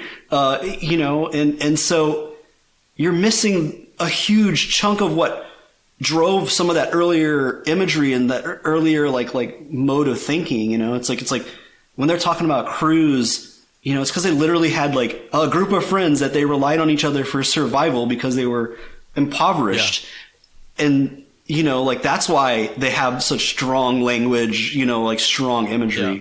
it's not because of what they were wearing Yeah. or what they presented and that's it gets lost in the translation of like what people are identifying with. It's like, oh, like I really like that because of the way it looks and how it makes me feel. But it's like, but you're, it's like a secondhand callback. Yeah. It's like they were calling back to their own experiences, and you're calling you're calling back to them calling back to their experiences. Right. So it means less and less as time goes on, Yeah.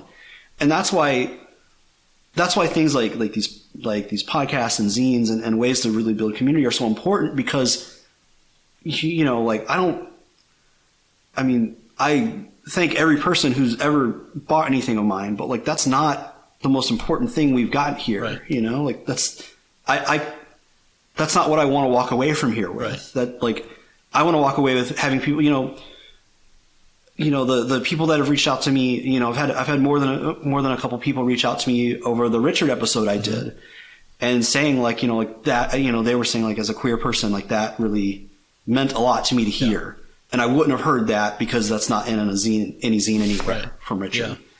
And like that's what I want. You know I want people to feel you know drawn drawn further inward in the community aspect Yeah. you know? It's it's like so I, I I'm all over the place but that, that's But so, you so know, that, that's think, that's the crux of what I'm saying I Yeah. guess.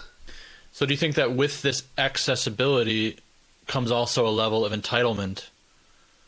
Yes. People feel I mean, I, I also wanted to ask one of my questions I had for you was what do you think are some of the pros and cons of these modern tools we have, like, you know, Instagram, which I've been going back and forth on as a phenomenon. I find these things obviously very, very destructive, but was speaking to someone who kind of I was surprised that their position was this, and they kind of pointed out like they actually have a potential to to reach a lot of people should be reached that maybe would have never Mm-hmm. had the chance to somehow stumble across noise because that's kind of a really ra- like a random chance that you will actually f- even find that something like this exists, but I think there are probably many, many, many more people outside of the the standard subculture identification Mm-hmm.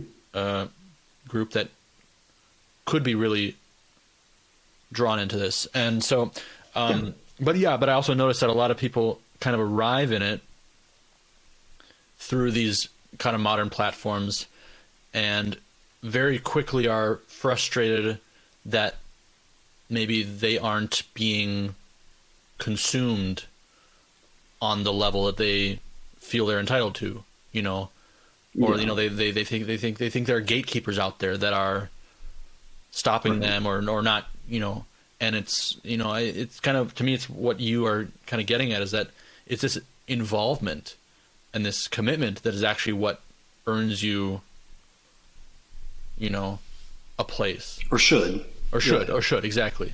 Yeah. I, I think that's I mean that, that right there is the double edged sword of of social media or the way we communicate with one another nowadays is like reach a broader audience but reducing the way we interact. Right. You know? Yeah. Like like I can I can reach so many people making a post on Instagram about my for example, like you know, in the last couple of weeks, I I did another memorial benefit release for uh, in in mem- memory of Hana Kimura, and you know, I got orders from people I would have never. They're not, you know, I don't, I didn't get. I did, but it, it- it's like it's not just people's names on a list that I recognize. I'm like, oh, that that that that, that that's my friend. Yeah. That's my friend. And you know, there's people I've never. I don't know these people. You Yeah. know, I don't know them from Adam. So, Yeah. um, I was able to reach those people. But at the same time, if I don't do anything to follow up with those people, all I've done is sold them a thing. Right. And so I don't have like there's no there's a capital value there. Right. There might be a social capital value there, but there's nothing substantive for the community there, you Sure. know. So so we have to be conscious of that, I think. And and you know that we have to be conscious of, of that, but we also have to be conscious of the fact that um, I think a lot of people have a, a, a struggle with differentiating between what is a subculture and what is a counterculture. Um, f- for the large part, counterculture does not exist. Um, we all just kind of live in a subculture because everything we do exists beneath the above ground infrastructure of culture, mm-hmm. but we still exist within that infrastructure. You know, so we can use Instagram to communicate all we want, and we can take advantage of it all we want. But we need to keep in mind that we didn't create that infrastructure to communicate. Right. And so the minute it becomes inconvenient for the overarching culture, they'll cut us off. Right. You know, um, that's. I mean, it's it's so many so many things that that that um, societies, civilization, industrial society, whatever you want to call it. So so much of what it does it follows the same kind of routine of addiction building. You know, it's it's it's it, it- you know, and that's and it's it's kind of funny because you know if it isn't already, it's like how much longer before we have a official diagnosis of like addiction to social media, Right. You know, addiction to your you know people talk about it, it's like I'm addicted to my phone, I'm addicted to the internet, Right. you know, and so you know um, that technology just followed the pattern laid before it by you know agriculture. Not everyone depended on agriculture, you know, even 500 years ago, Right. and now it's like the, the um, there's like you know very few people that do not completely depend on agriculture and you know everyone probably watching this and listening to this depends on agriculture and so we're hooked on that way to get our food Right. it's like i'm not going out there and foraging for my food or you know hunting or trapping for my food Yeah. And so i guess i'm just saying like like like the, those things are done on On purpose. you know maybe not consciously by everybody but Right. like the like the the original impetus for all these things was to get was to make you dependent on someone or something that can manipulate you Right. and coerce you Yeah. so it's like you know like I mean, if someone, if, if Instagram today was like, look, we're t- deleting your account unless you only make modular synthesizer sounds. Yeah. Well, for one, I'm fucking deleting my account. But like, you know what I mean? Like, it's gonna force people. Like, like, like, Yeah. if we rely too much on on those things, it's gonna force us to acquiesce to whatever their their interests or desires are. Yeah. And we see that more and more nowadays with like targeted ads and you know Yeah. we all complain about the algorithms, you know. And and and like you know just like last week with my little experiment, it's like I put a picture of my face with the tape, and all of a sudden I like. I got in- interactions like considerably higher than had I just posted an image of the tape. huh. Interesting. You know, Yeah, I mean, so I, I think with with the Instagram thing, I think the thing that's the craziest about it is that I I agree. With, you're right about you know the way these things like agriculture, uh, these these other, these other societal institutions bind us to their program. But I mean, I'm willing to at least give it the benefit of the doubt that those things were created with you know some sort of thought of the greater good in mind. You know, some sort of functioning. Whereas, I mean, we clearly see we it's it's it's clearly laid out in the business plan that something like Instagram is very extremely extremely ex- ex- exploitative from design, not like mm-hmm. by accident. Mm-hmm.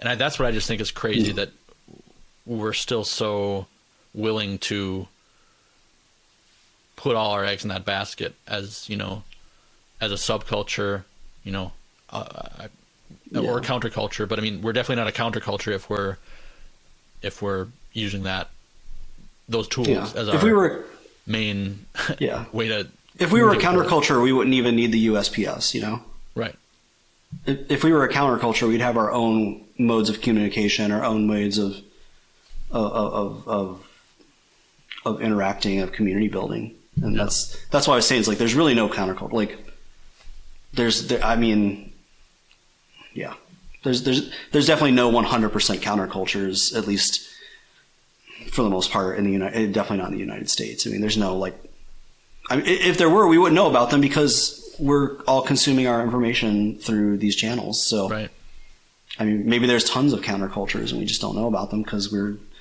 we're we're in our little subculture where we rely heavily on the the overarching on the infrastructure. mainstream in- infrastructure yeah, Yeah, that's true yeah. and I think, I think there are I yeah, mean, I and, and like you said, are. it's like not not in terms of like Yeah. music or art or something like that but i but i right. Oh yeah, yeah, yeah. but i No, I mean- i bet there are I mean, that's the thing is like people think like certain things might have died out or like like one example just comes off the top of my head is like like chopper culture. There's like internet chopper culture and there's like Yeah. the you know the people that that are generally like in our our age range that have like that's the thing they found instead of noise, you know, like um but uh that's like that, but there's definitely like there's still like outlaw biker groups in America, and those people don't they don't fucking use the internet, and like they don't you know they don't talk about the shit they do online or Yeah. whatever, and and they are like they're out there doing their thing, and that's a counterculture, you know. right Um, so yeah, you're, you're definitely right in that. Um, Or they use they use one of those they use one of the that that social media platform that, that Trump set up or whatever. I mean I forget, I forget what it's called, but there's, Oh. isn't there some sort of like free speech platform out there for yeah, I can't remember what it's called. I, I try to like it's it's funny because it's like that's of course that's what's going to happen as like as like people like like gather about these like these big tent these these these flagpole ideas these goalpost ideas. It's like of course they're going to be like well we don't like what you're doing over there so we're going to do our own thing over here. It's like well yeah what a surprise. Like you guys you guys are going to do your own social media. Like yeah no shit. Like of course you are. Like it's and it's funny to me to watch like the other side's like reaction of like feigned shock and appall it's like what did you think was going to happen? Yeah. like like um but but yeah to kind of to kind of like to kind of like bring it back in it's like you know like instagram's purpose is, is it's a marketing tool. It is Yeah. meant it is, it is meant to sell things. Yeah. that is explicitly what they want you to do or you they want you to buy things. They want some people to sell things and some people to buy things. And until they can get to the point where they can dictate who buys and sells they're going to let everyone do a little bit of both if they want. Yeah. So we just have to be conscious of like of, of what that does to how we interact with one another and how we present with one another. Yeah. and and to be aware it's like well that's not it's great. It's, it's it can be used as a tool but it's like stated purpose is to slowly dwin, slowly chip away at the thing that we are drawn to Right. you know what if, if we're not directly drawn to it to go back to the like amazon prime skinheads it's like the aesthetic you know they're aesthetically drawn to something Right. but that aesthetic wouldn't exist without that community aspect that that that that develops so it's just so easy with the internet and, and, with social media to kind of get lost in the weeds Yeah. and to sort of forget why something exists or like what is special about Right. the existence of it like what what makes noise so unique what makes noise so special what makes whatever so special and and, and because the internet and, and social media and, and and technological society exists at an increasing speed it becomes harder and harder to care about something it's like Right. that's what i love about some of the some of the artists that work in these longer formats and these bigger formats that's what i love about like Sam doing like eight tape things, it's like that takes. If I'm going to enjoy that, I have to sit there and I have to sit through eight tapes. Yeah. And I have to pay attention Right. and I have to get lost in the detail. I can't be flipping through my phone Right. or you know whatever. And so that's something that I think is kind of like great about har you know harsh noise in particular is because it kind of if you really are a fan of harsh noise, it requires a, a level of attention that removes you from kind of like vapid, rapid fire interactions that culture demands right now. Yeah. Yeah. So, with all that said, what what to you are are some of the key tenets of um, underground ethics or, or underground culture? I think the most important part of, of, of any sustainable community or culture is is uh, being rooted in, in the reality of what it means to be a human, and and that reality is that we evolved to be um, egalitarian, to to to be on a level playing field with one another, and to and to you know to work off our strengths and weaknesses together without climbing over each other's heads to get to take advantage of one another. So it's that that like egalitarian approach that that anarchistic or or non-hierarchical uh, uh, uh, approach to organizing oneself or one's community, I think, is extremely important in in it being a long-term sustainable thing. You know, uh, and, and to you know, I think if you have things like that in mind at, at your root, even if you're not able to completely operate in that at that in that at the moment, Mm-hmm. it's still it, it gives you it kind of gives you some level of of and um it changes your impulse to behave a certain way. Yeah. So it's like you know, like, um, and and I think that that, that, that a lot of what happens with with, uh, especially like like anarcho punk communities is that they they don't. You get this like you get this really like all or nothing like well if I can't do it exactly like this then it's useless and I'm not going to do it that way Right. and it's like well uh, as I've gotten older, I've kind of seen it a little differently. Where it's like I understand what world I'm living in. You know, I mean, I'm in this room. I got electricity. I'm using the internet. Yeah. You know, um, I got heat that's not kicking on for some reason, and it's getting cold, even though it's fucking almost April here.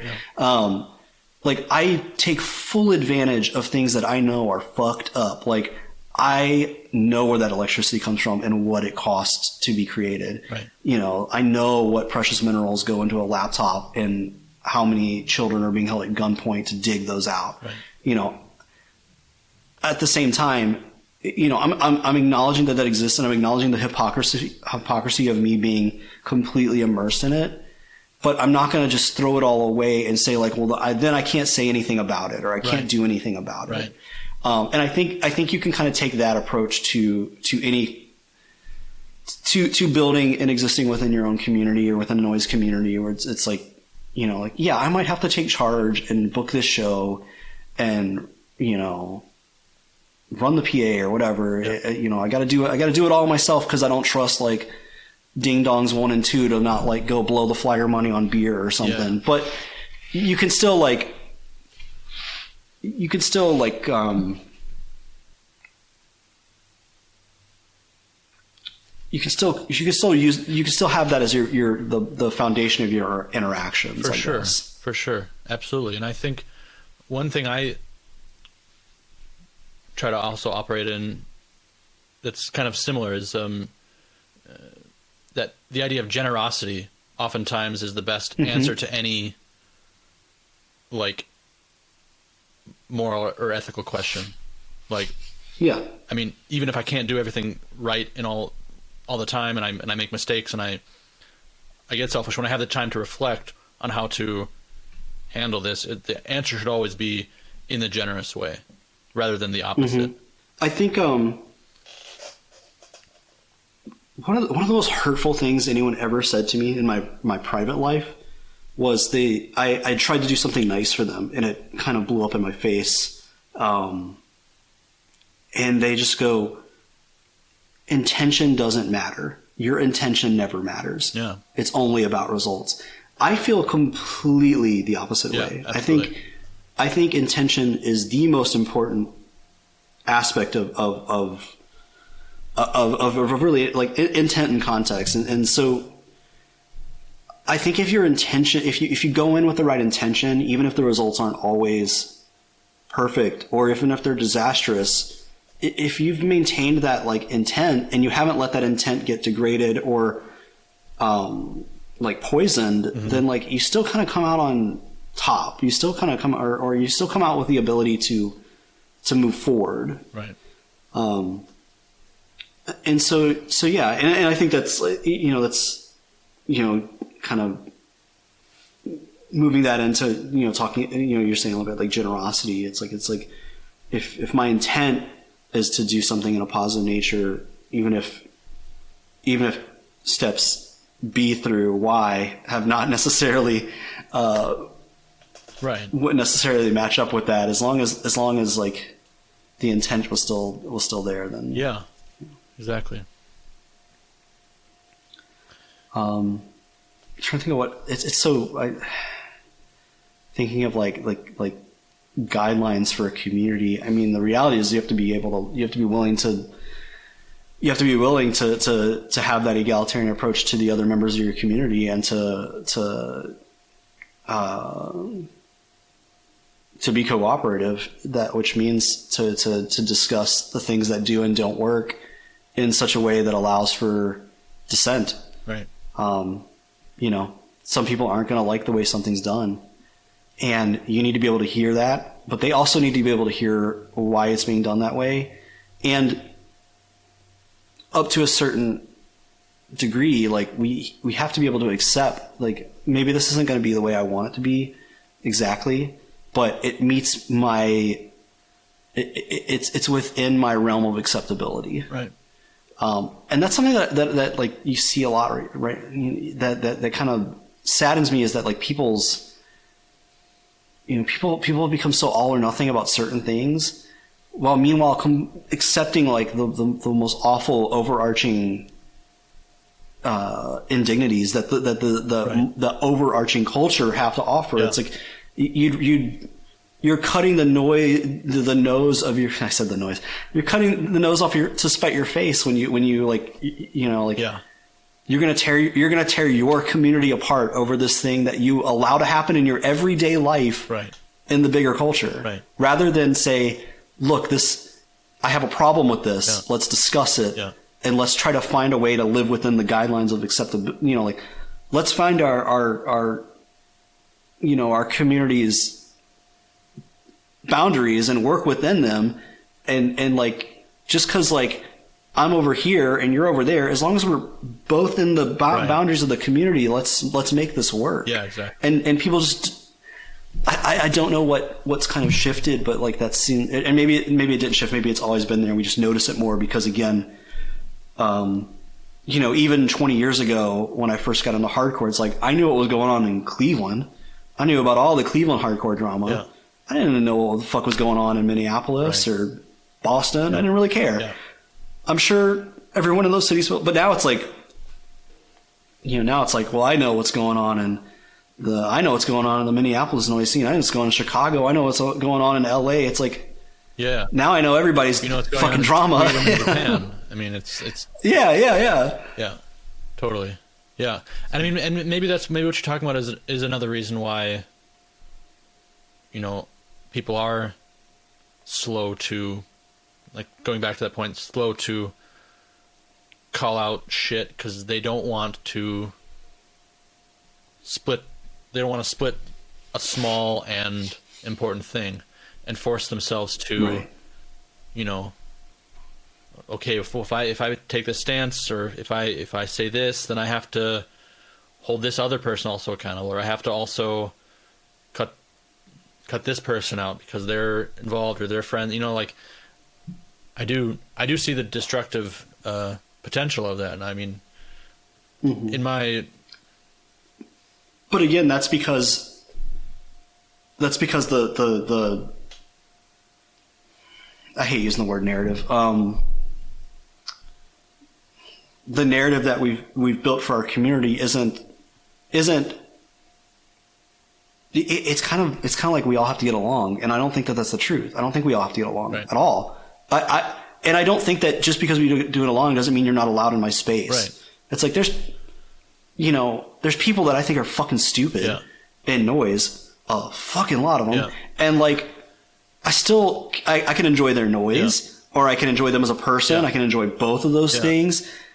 I could I could not want them anywhere near me as a person, Yeah. I, but I could like love their noise. Right. I mean, there's a lot of that, Exactly. like, and and it's acceptable to me. I can I can live my life. I can inside and outside of noise live my life with that that level of conflict. Right, You know, exactly. and and I just think if it, I don't know if it's truly that people's tolerance of conflict has dissipated, Yeah. or if that's just like the the kind of like the the way things have been shaped, Right. Y- You know, but but again, it's like it's like again, it's like it's like yeah, it's like if we if we if we have more of an emphasis on you know. It, it- it's funny because it's such a, it can be used as such a buzzword and it's often used like poorly, but like like a, a diversity of, of, of experiences mm-hmm. within a range of acceptability, like that's yeah you know that's going to make us stronger than weaker. It's like a, a good example of what I'm trying to trying to talk about is is uh, you know um, I had made some like some joke offhand about the special interest message board online, like saying some. I think I was I, I think I was literally like saying like like this is my position politically, and like if you don't like that, just go there. yeah And um, I got this really long email from Miko explaining like why he disagreed with me on what I said. Yeah. You know, there were a couple other other things that were in there that were just I, I think some of it was literally like lost in translation. Like he didn't he didn't understand why I called the podcast harsh truths if I wasn't being harsh about my truths. Uh-huh. and and I you know, I mean like it was just like for me, like I just called it that because it had the word harsh in it and like we're telling stories and it was just a pun more or less, Yeah, yeah. you know? But you know, he was saying like, you know, he's like, I don't do any, I don't censor anything on the message board because, you know, I'm, I'm paraphrasing him because it was a long email, Sure, but sure. it was like, more or less, it's like for him, it's a slippery slope. Yeah. Like, if I say you can't say this, then you're going to say I can't say this, and then everybody's not saying anything. And to him, that's not an acceptable mode of living his life or li- or coordinating his message board or whatever, or Yeah. making his community how he wants it. And so, you know, while I might disagree with a number of things about about you know his opinions or approaches or whatever, it's like I can uh, like f- I can respect that in the sense that it's like, well, I've set these boundaries, and if I close in on those boundaries, I'm I'm setting myself up for failure within my space. right So, you know, I think that that's, you know, something that, that not a lot of people have are, are hearing out these days in, in, in a sense. It's like, it's like, it's you either have to be hundred percent on board with this thing or you're getting thrown overboard. Right. And I think that there is space for conflict while not like, you know, it's like, it's like, I think we can fight in the room without tearing the walls down yeah you know like Exactly. and and i think that that should be you know i think that that conflict needs to be embraced a little more. Yeah. You know, it's it's it's good to have conflict. Conflict means that you're you're you're you're experiencing something. Yeah. Um, and and not just being 100% passive. And Right. so, um, you know, just because you know I'm not I'm not like kicking back, drinking beers with Miko, and like you know, rocking a like a Nicole Twelve t-shirt. Right. You know, like like no, we're not. You know, like are are we friends? No, not really. Yeah. But like, I don't I don't find at least in the context of the noise community, like I don't find it so unacceptable for him to have a different opinion Right. on the way art is presented. Right. You know, I'm not gonna. I don't want to get into like how you know like necessarily talking about his politics per se or like how those politics play out in the world outside of noise, but it's like in a basement with 12 people, Yeah. I don't I don't think that's where like the great human battle is going to be fought. You know, like it's Yeah. it's mostly just socially awkward dudes handing each other cassette tapes, and Yeah. there's there's something there's something valuable to that, but like at the same time, it's like you gotta um because of what what social media is and what what what modern culture is, it, it's like everyone feels really important to themselves and they Right. present it. You know, like that's you know, the, like like Instagram influencer in a nutshell is like I am an important person just because I exist Right. buy my things or buy what I'm selling. Right. And that's a really fucked up way of like presenting oneself or filtering oneself. It's like no one should. I don't say like no one is special because that sounds like so weird. Like that's like sounds like fuck your feelings. Yeah. But like, you know, it's it's it's simply existing is not like a a a, a, a thing to like put on a scale and weigh out who's Right. who should be listened to more or less. Right. Um, and and so we get people people especially the more and more the culture accelerates it, it's you know more and more everyone's everyone is so important to themselves and our narrative is so important to us and our our brand you know it's it's it's it's crazy that like people talk about their brand now Yeah. in such a cavalier Right. way Yeah. when it's like that sounds like insane to me it's like you're talking about yourself like you're a product Yeah.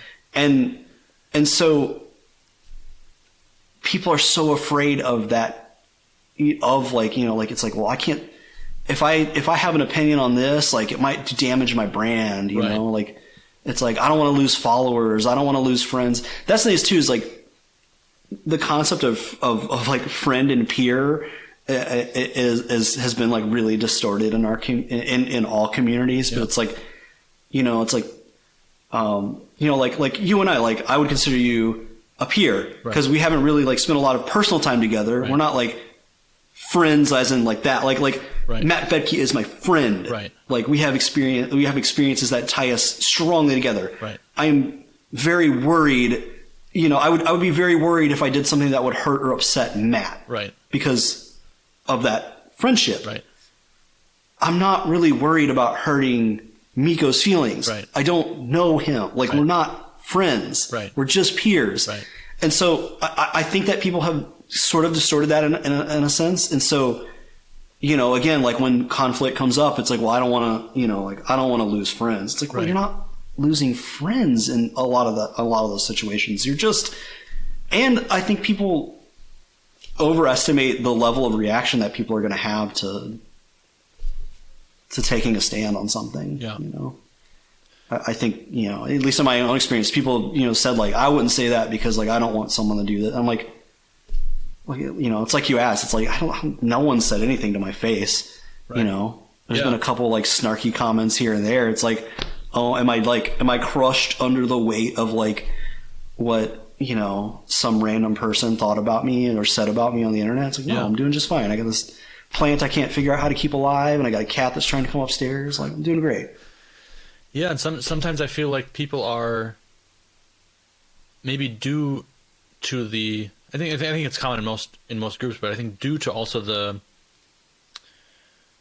the transgressive history of of noise or whatever that people are afraid to simply take a stand. Mm-hmm. and I do think that there is plenty of room for conflict within, like you said, within the room, within the house, without necessarily, you know, splitting or or or destruction of one another. I think there's, I think respectful conflict mm-hmm. is very very useful and and and valuable and you know for growth and also for strengthening your own resolve. And um i feel like in some ways that you know because there's this anything goes kind of attitude maybe presented through the art that people are still as individuals oftentimes afraid to make simple personal statements whether it be political or just personal you know just to just to say this is where i stand on on on this right. I, I will say to you though, I, I was thinking about this as you, as you were talking is, is um, because a lot of what a lot of like the like that uh, stuff like like the like the scene the starts a scene war release or like you know the shame cup or whatever. It's like you know, um, people get kind of uncomfortable with like with like heckling and like like roasting people. Yeah. And um, I always find that interesting, and this is me trying to remember something I read 20 years ago, so I'm probably a little spotty on the details. But um, there was an anthropologist who was was studying and, and interacting with uh, hunter gatherer society. I think I think in um, oh man, I can't remember who it was now. Uh, so anyway, um, he brought um, this. This was this was I think in like the seventies or eighties, and and so like they weren't a unfortunately like a pure hunter gatherer society because they had all this contact, and so they had some. You know, they they I think they got like they would get cattle from a market Yeah. uh, that they they would travel to or whatever, but but he brought them this gift, and it was this big uh, butchered I, I think it was a cow. It was, it was very large. It was enough to feed like the whole group. yeah And so the whole time after that, that he had done that, they they would constantly make fun of him, and they would make fun of the cat. They would be like, "Oh yeah, you you know you were able to feed us. That thing didn't even stay fresh for a night." You know, like they're just like poking at him and poking at him, and poking at him, and finally, like he just kind of like snapped. He's like, "Why are you guys making fun of me? I was trying to do something nice for you. You know, like like." Yeah. And they just said, he's like, look, this is how we keep each other in check in our community. Yeah. He's like, if we gave you a bunch of praise and told you how great it was and, and, you know, showered you in compliments, it's like, you would start thinking that, like, you might be better than me. right You know, you might be better than one of us. So it's like, you might start thinking that you have more value than the person who brought the calf instead of the, and instead of the large, you know, the full grown cattle. yeah And so I always, I think about that when I think, uh, uh, you know, like when I when I when I'm fucking poking fun at things. It's like I'm poking fun at things because it's like I. It's not because I want to like, for the most part, like I'm. It's not like I'm trying to ridicule someone out of being here.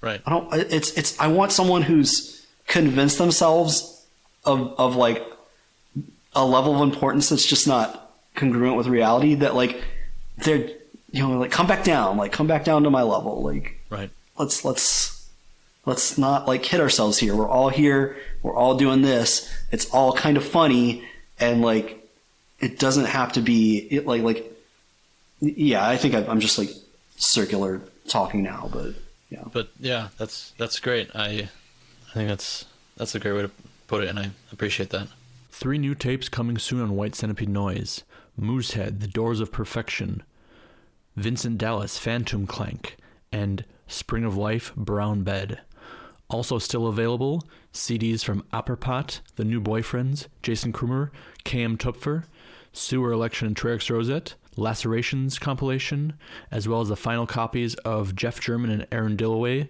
casual collision cd and alter Flies otterblick triple lp also now offering free shipping on all orders of 100 euros or more at whitecentipedenoise.com so if you've watched these before, you're aware that I'm going to ask you um, a few things as we wrap the episode up here.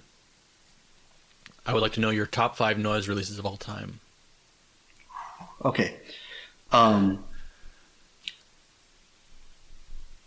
I don't know if I want to put them in order, but I would say like my probably my favorite favorite is um, Depression Paralysis by Skingraft. It's on Nurse Etiquette. Um, to me, it's just like a perfect noise tape. It's got everything I want in it. It's it's got this. It just feels like it feels like living in Cleveland. It really does, and so I love it for Where that. are you right now, by the way? I'm in Cleveland. Yeah, Okay, I moved back to. Cleveland at the start of the pandemic. I I spent about a, six months in Chicago, and before that, I've been living back in Cleveland since 2017. Okay. Um, before that, Buffalo, Buffalo, Milwaukee, Yeah. Cleveland for the most part, though, and, and Cleveland's home now for good. And Okay. I moved into this house, and I'm not I, I'm not moving out unless someone drags me out. So, Nice. um, yeah. So depression paralysis by skin graft would definitely be a top tape. Mm-hmm. Um, magazine, the Rita. I go back to that a lot. Mm-hmm. Um, God. So also, how, um, sorry, I'm, I'm, it's like I don't have. I, I'm still moving into. The, I'm still getting everything set up in this house. I don't have like my wall of tapes or like my records out. So Well, I'm like mentally I- flipping through. I like to have that because I think it gives people. Well, I mean, I, I, I'm I'm curious more to see what comes to people's minds. I guess than you know, some people have their curated discogs list, but I think I think it's interesting to hear because it, it's hard, it would be hard for me actually to be honest. I wouldn't know what I would come and probably be a random collection of things. So, I'm, so that so no so no stress, but but I'm curious to hear.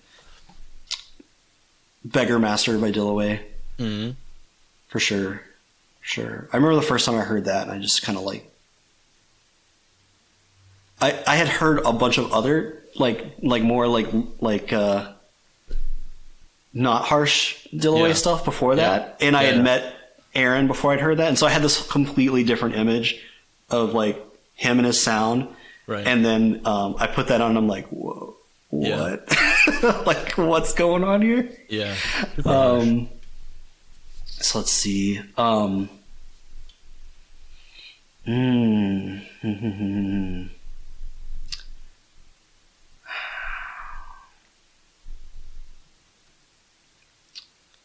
I I really like uh, God, what's it called? It's a, it's the Werewolf Jerusalem double tape on monorail. Um, music for mass radio. yeah. Yeah. Yeah, I really like that tape. I Yep. so it's four, five. The last one. Oh man, I know, right? Um, God, when you're put on the spot, I knew this was coming, and I just still didn't like. I should have just like wrote them down or something. Um, the fifth one of like all time. I mean, God damn it. Um, it's hard. Battery cages two being. Hell yeah. nice. That's, I had that's, to think about it. that's a It's so weird because I was thinking it's like it's hard to like separate. For a lot of the things that I really love, I also have like a personal connection, so it's hard for me to be like like at first I'm just I just wanted to be like oh this this this, and I'm like wait a minute those are all Yeah. I love those out those recordings they're great recordings, but what makes them like my favorites are because they're tied to person Yeah, exactly. you know, versus like what's objectively what I'm thinking in my head. I'm like, what do I listen to that when I listen to it, it's 100% the sound and the presentation, and none of it has. I was trying to like disconnect all nostalgia from it, Right. and I'm like, well, those ones really, I could like, I could have, I could get amnesia and go back and listen to those and be like, fuck yeah, these are these are my things. Yeah, that's battery cages too for me too. In that sense, that one time someone asked me for another episode of Noise on the Run, like, what are my top five Midwestern noise releases? And it was like, I- actually didn't. I think I. I don't think I put it on, on the list in the end, but I that came to my mind. But I realized I haven't listened to it in like ten years. Like, I have it. Like, I don't have my noise collection with me. I didn't move with it, and I don't even know how many times I listened to it, but but still, when I just just like in terms of like significance in my life and connection with you know Midwestern noise and that scene in Luke, like that's that's definitely that's definitely one of the top releases. But again, like how many times have I actually listened to it? Honestly, not that many since I got it like 15 years ago or whatever. But yeah, Right, right. yeah. But that's a that's a good call. Um, okay, and now tell me top five noise releases of the past year. Past year. year plus. I'm um, not super strict on the year, but I mean like in the past couple years, let's say. Yeah, yeah. New stuff. Um, when did that? When did the when did the Jackson Pratt CD on Oxen come out? The Deep in the Night one. yeah, uh, I think 2000. That's that's probably two two or three years now. Huh? Oh, that that Yeah. that counts. That counts. Okay, all right. Okay. Really love that one. Um, the two tapes I got at the same time from Lovers. That's pretty recent. Um. Yeah. Fuck, if I don't have them in front of me, I'm not gonna remember the titles. Uh, That's okay. They're super mysterious anyway. God. Yeah, yeah, yeah, they are. Uh, I had convinced myself that it was Matt for some reason, Matt Bedke. Dude, I I don't. I don't even remember how I got down that line, that line of logic, but I convinced myself that it was him. So I emailed the email, and I was like, "Hey," and I just like, I just was like, because I thought I was emailing him, so I was like, "Hey, Matthew Spanky Becky." I just made up a nickname for Matt, and I was like, told me that, told me I should email this email if I wanted this tape. like, it, it's not him. so so whoever sure it's is, they, they I've- I feel like he would I've- tell me if it was him. Someone else told me that they um, thought it was him, and then when I I talked don't to him and when I talked to him and Justin about it, they were like, "No, we don't know who it is." But they could just be pretty. I. I, mean, they could just be relatively good actors. I mean, I think it's Kieran. uh huh.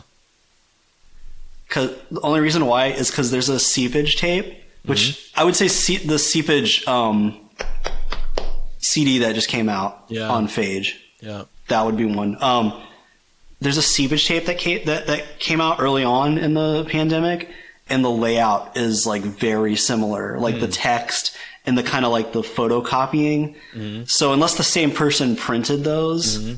I maybe just blew up Homeboy's spot, but whatever. I don't. I have no confirmation. I was convinced it was Matt. I don't remember why I convinced myself. I think just because because I had I had reached out to Matt. I was like, "Can you get me these tapes?" He's like, "I can see what I can do."